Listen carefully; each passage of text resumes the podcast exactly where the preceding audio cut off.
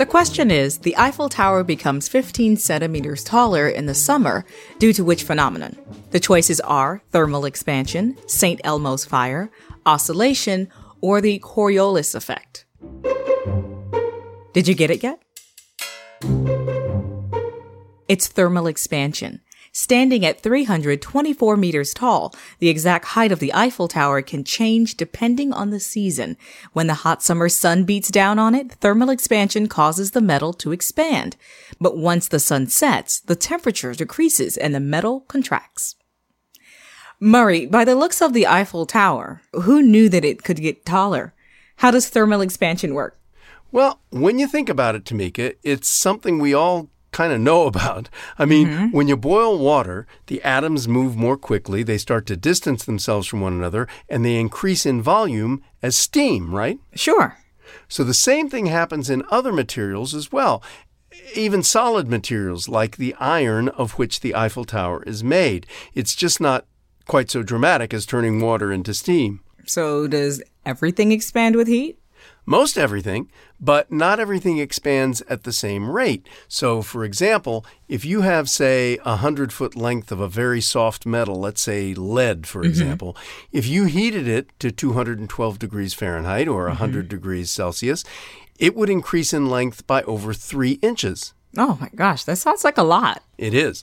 Imagine if you had something very big made of lead. Mm-hmm. On the other hand, the same length of steel would increase by only a little over an inch, and mm-hmm. porcelain by less than half an inch. Some of the rare earth metals don't expand much at all, and there's something called negative thermal expansion. Mm. Some materials contract with heat at a certain temperature.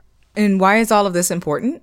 Well, it's really important do you drive a car? I do. well, and think about your tires. The longer you mm. drive, the hotter they get from mm-hmm. friction. Mm-hmm. And then in cold temperatures, they mm-hmm. contract when you're not driving. So the people who design tires have to know about this stuff That's so you right. don't have a blowout at 70 miles an hour. Yeah, that would be detrimental to my health. I'll say.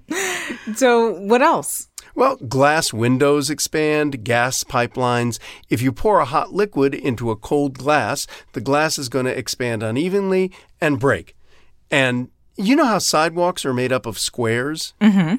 That's because concrete expands and contracts, so the seams between the squares keep the sidewalk from buckling. Mm. It became a mm. real problem on the railroads in the late 20th century when they welded the rails together for a smoother, seamless ride. Mm-hmm. With thermal expansion, sometimes the rails would buckle, and that caused nearly 200 train derailments in the United States between 1998 and 2002. Oh, wow. Well, I'm going to have to stay out of the sun, Murray. I don't know. You might get taller.